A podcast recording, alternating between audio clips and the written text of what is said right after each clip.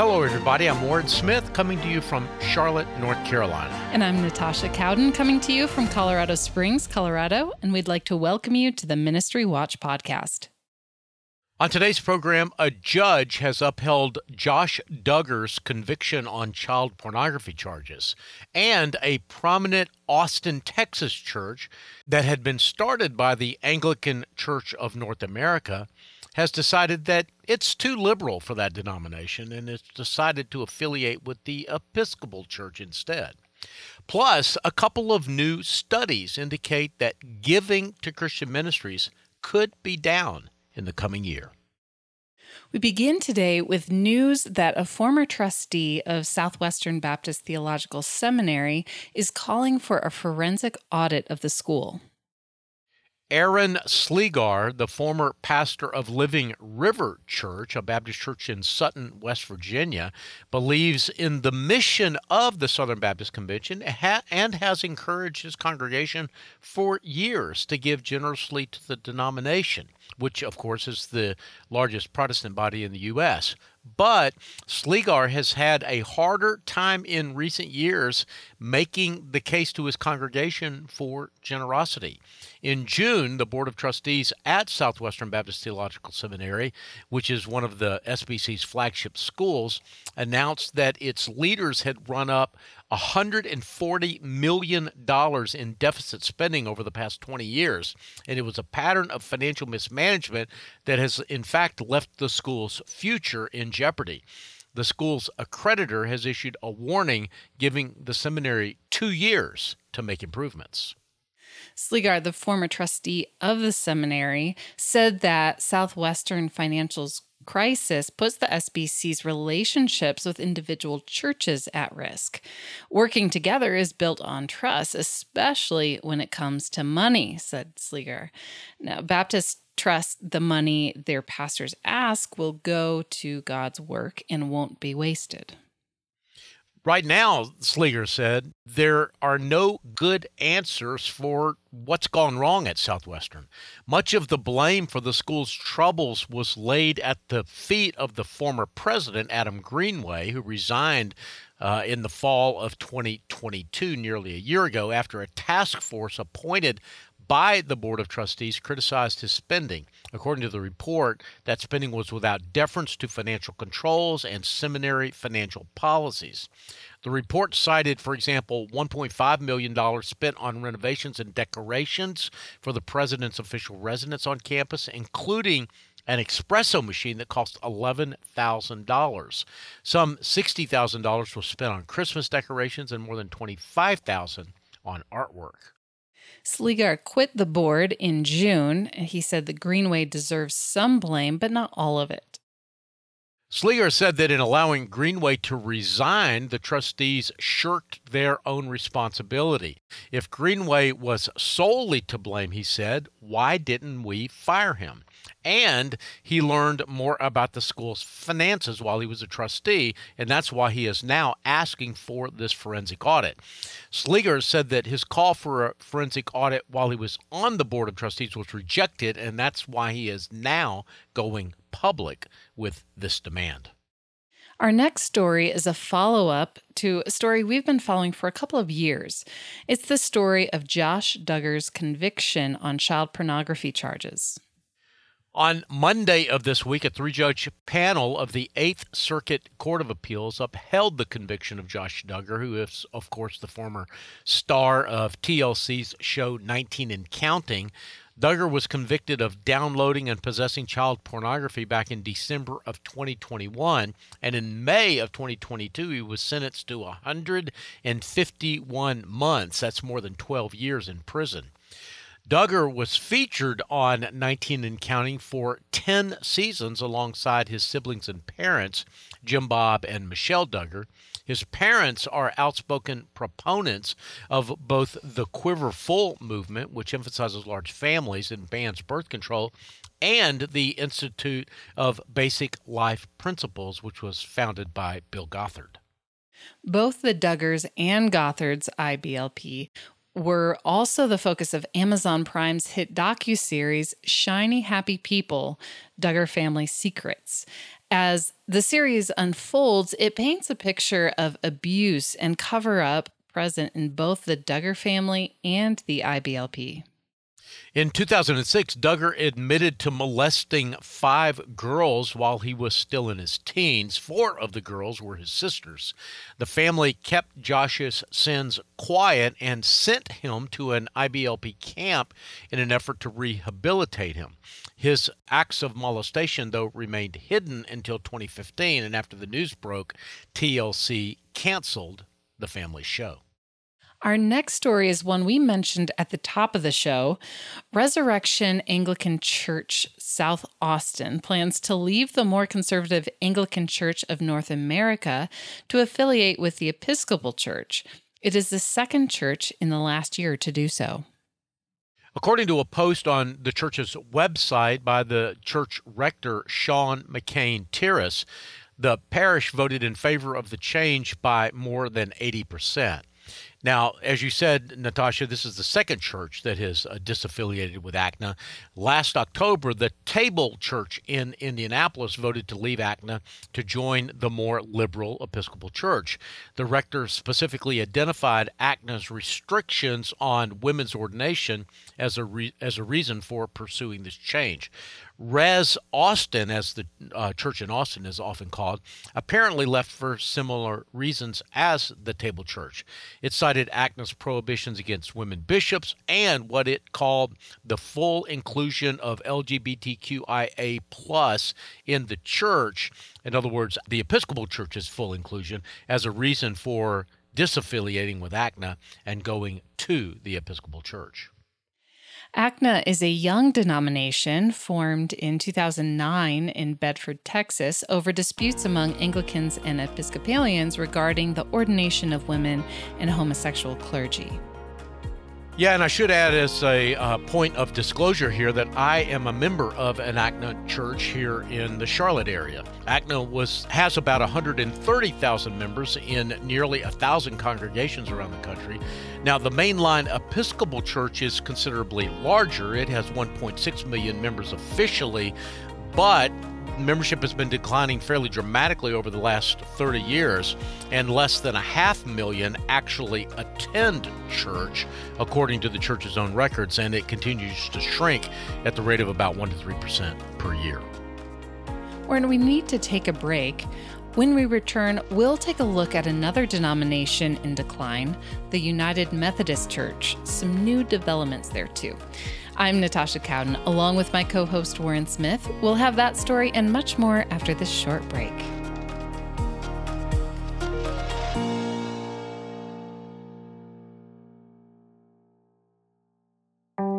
Hello, everyone. I'm Brittany with Save the Storks.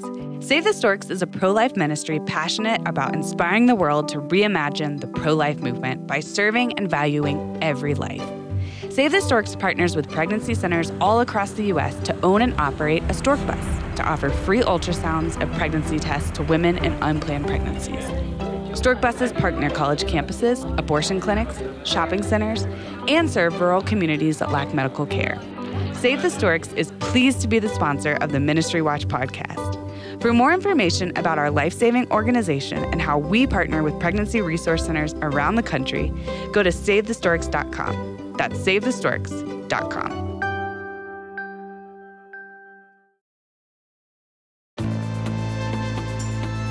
Welcome back. I'm Natasha Cowden, along with my co host Warren Smith, and you're listening to the Ministry Watch podcast. Up next, the story we promised before the break. It's the latest in the slow motion dissolution of the United Methodist Church. Now, earlier this year, the seven United Methodist churches in Amarillo, Texas, voted to leave uh, the country's second largest Protestant denomination, the UMC, uh, over issues, again, of homosexuality and gender identity. Now, the departure of all seven UMC churches in Amarillo, a city of about 200,000 people, made Amarillo the largest city in the nation that didn't have a single United Methodist church congregation and left nowhere for those who felt an allegiance for the UMC to go. But that's about to change. It is, uh, but the circumstances have caused some church watchers to say that what's happening in Amarillo is in some ways a metaphor for what is happening in the United Methodist Church. How so? Well, for one thing, the pastor starting the new church is the Reverend Margie McNair, uh, an 83 year old UMC minister who had actually retired last year.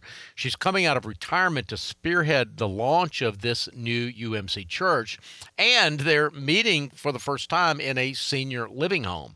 And though there used to be seven thriving uh, United Methodist churches in Amarillo, as I mentioned. This new church, which which is now the only one in the city, has only about 150 people in attendance, and more than half of them are over the age of 60.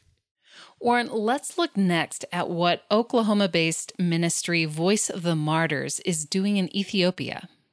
Ethiopia has seen an increase in religious persecution in the last few years. and a recent supporter email, Voice of the Martyrs mentioned its project in the North Shewa region of central Ethiopia, where it has helped about 1,200 Christians who are being persecuted uh, by giving them food, shelter, clothing, medical supplies, and Bibles.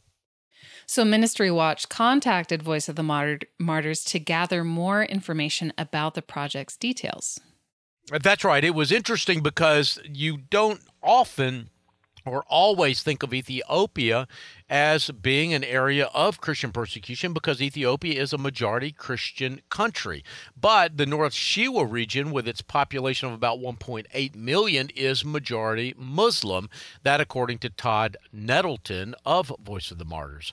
Nettleton told Ministry Watch that Voice of the Martyrs has seen a significant increase since 2019 in the amount of Christian persecution in the country. As radical Islam grows there, so does Christian persecution, he said. In 2020, there was also a civil war that broke out. Uh, the region is, is a hotbed for ethnic and religious tension, so VOM sent local teams to visit churches and local contacts there to assess whether the harm was occurring as a result of war or Christian persecution. They determined that war was being used as a cover to target Christians. Voice of the Martyrs officially got involved in 2021. It deployed resources to help rebuild churches that had been burned and to provide immediate assistance to those suffering. Nettleton says Voice of the Martyrs tries first to source materials in a local area or region rather than shipping them internationally. Yeah, Voice of the Martyrs has two priorities in a situation like the one in North Shewa. Number one, replace what is lost and then focus on unmet needs. The second comes after the dust settles, and Voice of the Martyrs evaluates uh, what needs remain among persecuted Christians after other humanitarian relief has fizzled out. Now, to learn more about what Voice of the Martyrs is doing in Ethiopia, I really recommend checking out Kim Roberts' article that uh, Natasha, you and I have just kind of excerpted in our conversation today. There's a lot more there. I think it's really fascinating, and you can find it on the front page of the Ministry Watch website. By the way, I also want to mention that Voice of the Martyrs earns a high donor confidence score from Ministry Watch and a score of 85 out of 100. Its financial efficiency rating is 4 out of 5 stars, again, one of our top ratings. VOM is a member of the Evangelical Council for Financial Accountability, but it doesn't file its Form 990s with the IRS, so it didn't receive our top transparency grade, which would be A. Instead, it receives a C. Warren, we need to take another break. But before we do that, tell us about a new series that Ministry Watch is starting this week. Yeah, you know, here at Ministry Watch, we write a lot about charity and philanthropy. In fact, we've got a couple of stories later in the program about uh, kind of trends in charity. But most of what we write about is focused on the individual donor. Uh, advice for donors to give more effectively, or warnings about what to watch out for in ministries not to give to. Recently, though, we've become aware of some churches who are modeling generosity for their members and also for others who might be looking in. And we've started a series this week called Generous Churches. In the first article of that series, Kim Roberts profiles a church in Houston that models radical generosity. Uh, that's right. Uh, for example, a clandestine nighttime operation to print Bibles for Iranian Christians meant overcoming a big hurdle. They needed $3,000 to fire up the printing machines.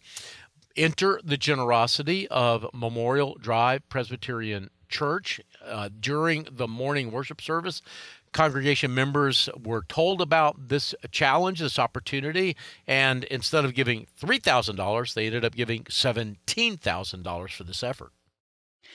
Kim discovered that this sort of generosity is not unusual for this church. Generosity, in fact, has been a part of MDPC's DNA since it was founded way back in 1954 on three principles. Even then, discipleship, prayer, and radical generosity. And by radical generosity, MDPC means matching dollar for dollar the money spent each year on church operations with money given to those in need. In other words, it gives away 50% of all the money it takes in. Delgado said that that was about $6.8 million last year alone. The generosity and giving of the church has attracted members that have the same mindset, allowing the church to be even more generous. It's a healthy, self perpetuating cycle, according to Amy Delgado, who is the church's outreach director. MDPC is a large church in Houston with about 4,000 members. When the people attend the new member class and introduce themselves, the majority mention the reason they came to MDPC was its commitment to generosity. In 2023, MDPC is partnering with 89 local ministries and 36 global ministries and missionaries. Each of the partners is vetted by church committees who meet with the ministries and conduct on site visits.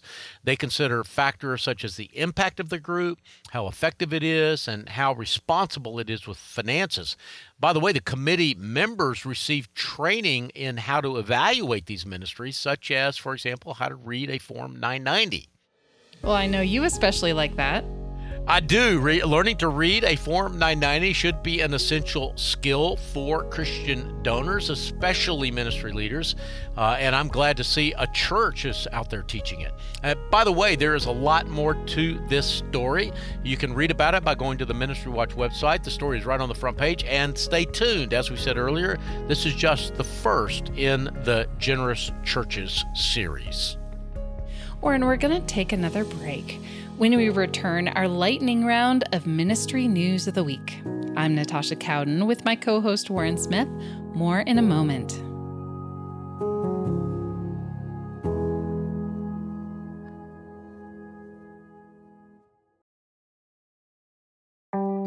Hello, everyone. I'm Brittany with Save the Storks.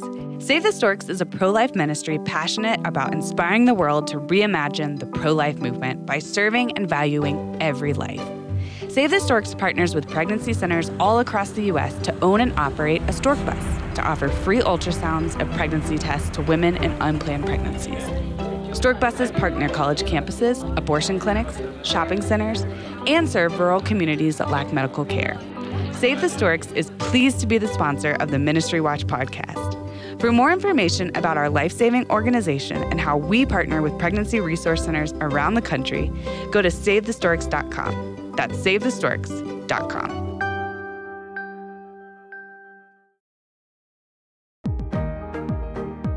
Welcome back. I'm Natasha Cowden with my co host Warren Smith, and you're listening to the Ministry Watch podcast. We like to use this last segment as a sort of lightning round of shorter news briefs. What do you have first? Well, a new study by Barna Research unveils some interesting trends about Gen Z, millennials, and their generosity. Uh, the study as a whole analyzes giving trends, both charitable contributions and volunteerism, broken down by the various generations. What are the key findings?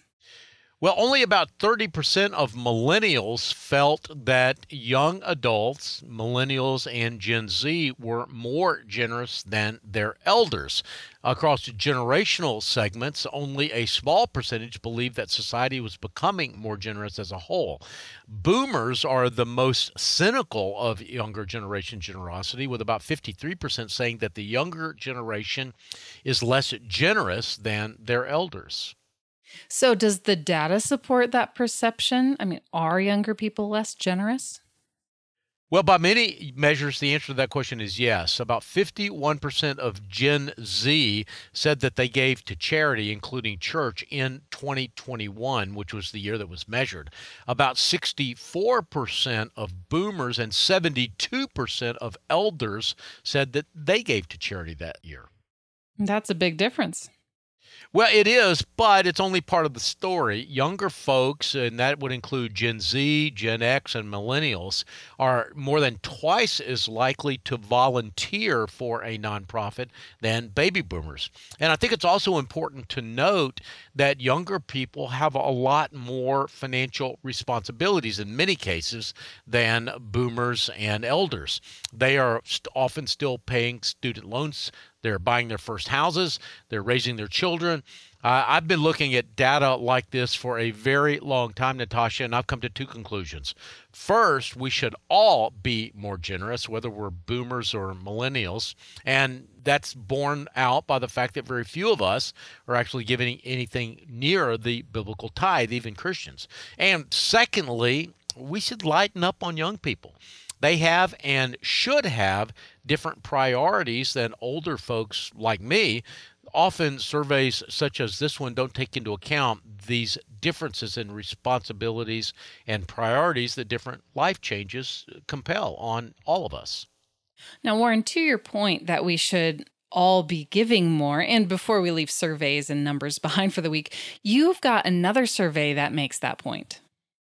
Yeah, a decrease in both the number of donors and dollars uh, given was evident across all donor types during the first quarter of 2023, with major donors uh, causing an outsized drop in both dollars and donor uh, retention. This is uh, from the Foundation for Philanthropy, they who uh, did this study. They paired uh, those numbers with a sharp drop in dollars given by new donors. Fundraisers, they say, should be prepared for big challenges uh, for the rest of the year and into next year.